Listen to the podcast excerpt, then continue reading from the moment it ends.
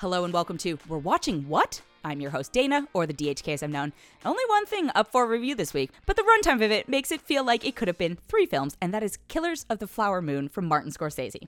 This week, I've got Killers of the Flower Moon, and I'm going to start off by saying if you are a huge Martin Scorsese fan, or if you're someone who treats the Academy Awards like your Super Bowl, you're going to see this movie because whether or not it deserves it, and I'm not saying it doesn't deserve it, but whether or not it deserves it, it's going to be in the awards conversation for films this year because it's a Martin Scorsese film and he just sort of gets a default pass these days.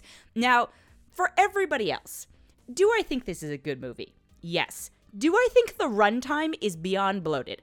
Also, yes, this is a three hour and 26 minute film. Uh, some of that is credits, but this is my big problem with Martin Scorsese's more recent work. You know, I'm not arguing that the man is a brilliant director, you know, an absolutely master craftsman at the technical side of it, the storytelling side of it, but in the last few years, uh, you know, I would I would cite you know, I would cite something like Irishman as a really good example. People have stopped saying no to him.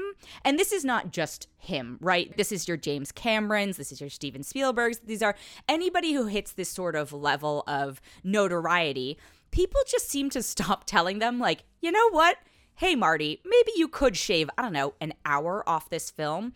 And that's not to say it's not a great film. Ironically, I actually would have considered watching it as a series and be like really into it, especially in this era of, you know, your 1923s, your 1886s, or whatever, you know, all those Paramount shows. And this is from Paramount and Apple. But you might be asking yourself, what is Killers of the Flower Moon about? So it takes place in the 1920s in Oklahoma, and it's about the Osage Nation, which is a group of indigenous people who, you know, got shuffled about a bit, and then the land that they eventually settled on was full of oil. And so suddenly they become sort of rich but there is a cost to that. And you know while they have money uh, uh, white americans start to try and move in and take advantage. And so it's about their sort of power balance and uh, this one particular family uh, led by robert de niro who are in the town and who are intertwined with their community. And then all the horrible things that happen to these people who have already had horrible things happen in that this you know land has effectively been stolen from them.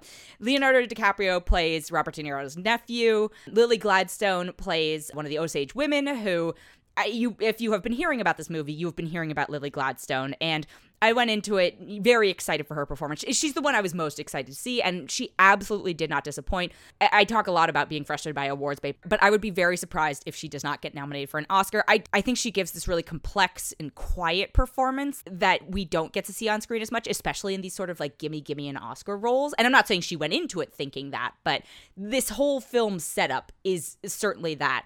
You know, Uh, it's beautifully shot, it's well acted. I am not a huge Leo fan. I think he's fine in this. You know, Robert De Niro, much like Martin Scorsese, whom they've collaborated a bunch together, is good in this, like, undeniably. It was funny watching him try to do a sort of Oklahoma accent. He does a better job than I would have expected, eh, but you can hear you can still hear the Robert De Niro in it, and it's fine because he is playing this sort of like shadow of a character who we've seen him play before. The structure of the story as a whole, I feel like, is actually territory that Martin Scorsese has gone into before, which is also why I'm like, mm, I feel like you could have been more efficient at this because you know how to tell this story.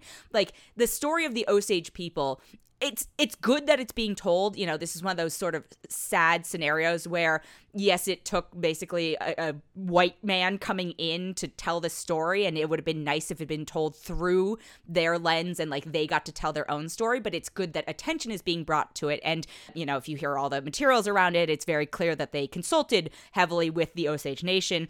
But, you know, it's just disappointing that like this story wouldn't have gotten picked up probably if Martin Scorsese hadn't been attached. So it's good that he's attached, but it's also uh, indicative of the sort of state of storytelling right now you know, it's a hard movie to watch, no questions asked. The runtime aside, eh, because it's bad. It, bad things happen. You know, um, it's it's unfortunate. I think it's important. I hate saying that about films, but it is good to learn about these things. And if it takes a film to be like a fictional film to be the thing that enlightens you to it and like forces you to confront the actualities of this history, then you know more power to it. But I just think that runtime is bloated. And uh, you know i t- spoke to somebody before i saw it and they were like oh i couldn't think of what i could cut. And i guess i just kept sitting there being like no i would cut this and i would cut this and i would cut this. It's just some of the sort of superfluous beautifully shot you know there's some beautiful shots but i'm just like this part of it exactly isn't enhancing the story and there's already plenty of story there that like you you don't need to just let it roam or you know it's a question of taste, obviously, but it is going to put a lot of people off of it. Like, I look at this through the lens of do I tell my parents to watch this movie? You know, it's a hard one to tell people to watch in terms of like, oh, hey, you want to watch a bunch of atrocities being committed? Like, go on, have fun. But I do think it's well crafted. I just don't think in good conscience I could tell them to go see it in a theater because it, you know you get uncomfortable. And it was good for me that I saw it in a theater because I couldn't get distracted by my phone and things like that. And not that that is how we should be making films these days but at the same time you have to keep the audience in mind and like engagement levels and I kept going, you know, it's it, at two hours in, I was like, oh my God, there's an entire 90 minute, 90 minutes is another movie in here. And like, what is the story we're telling here? And, uh, you know, there are a couple stories. I, the last 90 minutes actually were like, I was really invested in, and it's, it's, it's sort of a shift and, and becomes more about like, um, you know, investigations and things like that. But, it, you know, I, uh, I feel like I'm like it sounds like I'm being super down on it. I still think it's a good movie. I certainly, you know, found it much easier to palate than something like The Irishman, which I just found like incoherent and so self-indulgent. This at least I'm like, okay, I see why you're sort of telling this story that is structured similarly to other stories you're told, but like there's new factors to it because we haven't seen these types of characters like get to actually have their story told and have them be three dimensional characters and have like depth to them. So I understand that the Irish, you know, whatever, like Hitman stuff. We've seen Jimmy Hoffa. We've seen so much of that. So I was like, I don't need the Irishman to be at the same runtime as Killers of the Flower Moon. I don't need either of them to be as long as they were. And it's it's frustrating. I'm just going on a film school tangent here, but what else are we here for? You know, he has one of the best best. Martin Scorsese is one of the best editors in the world, and Thelma Schoonmaker. And I'm just like, maybe it's time to switch it up, just in the fact that like you stopped editing each other. You know, like I know it's partially in the script and partially the DP and partially all this stuff, but if you cut it down a little bit, this would have gone from like, oh, this is a good movie to like, holy heck, this is one of the best movies I've seen all year. And it's early in, you know, there are films I'm looking forward to the rest of this year. But uh, overall, I still. I am still, you know, I think it's a good movie. You know, if you are daunted by the runtime, I will say you can wait to see it later when you are in the comfort of your home. Like it's it's beautiful and it would benefit from being seen on screen. But if it was me and I was deciding between my physical comfort and like the viewership on screen, I would pick my physical comfort.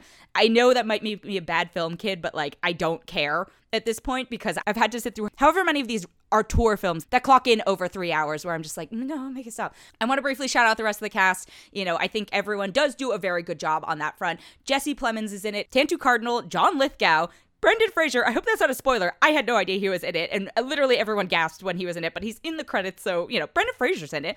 Tantan Cummings, Pat Healy, Scott Shepherd, Sturgill Simpson, William Belleau, Louis Cancelmi, and, you know, I, I, again, I give credit. Like, everyone looks like they belong in the era, except for maybe Robert De Niro. So, all of this being said, I still think it's a good film. Like I said, if you were already going to go see in a theater, have a wonderful time.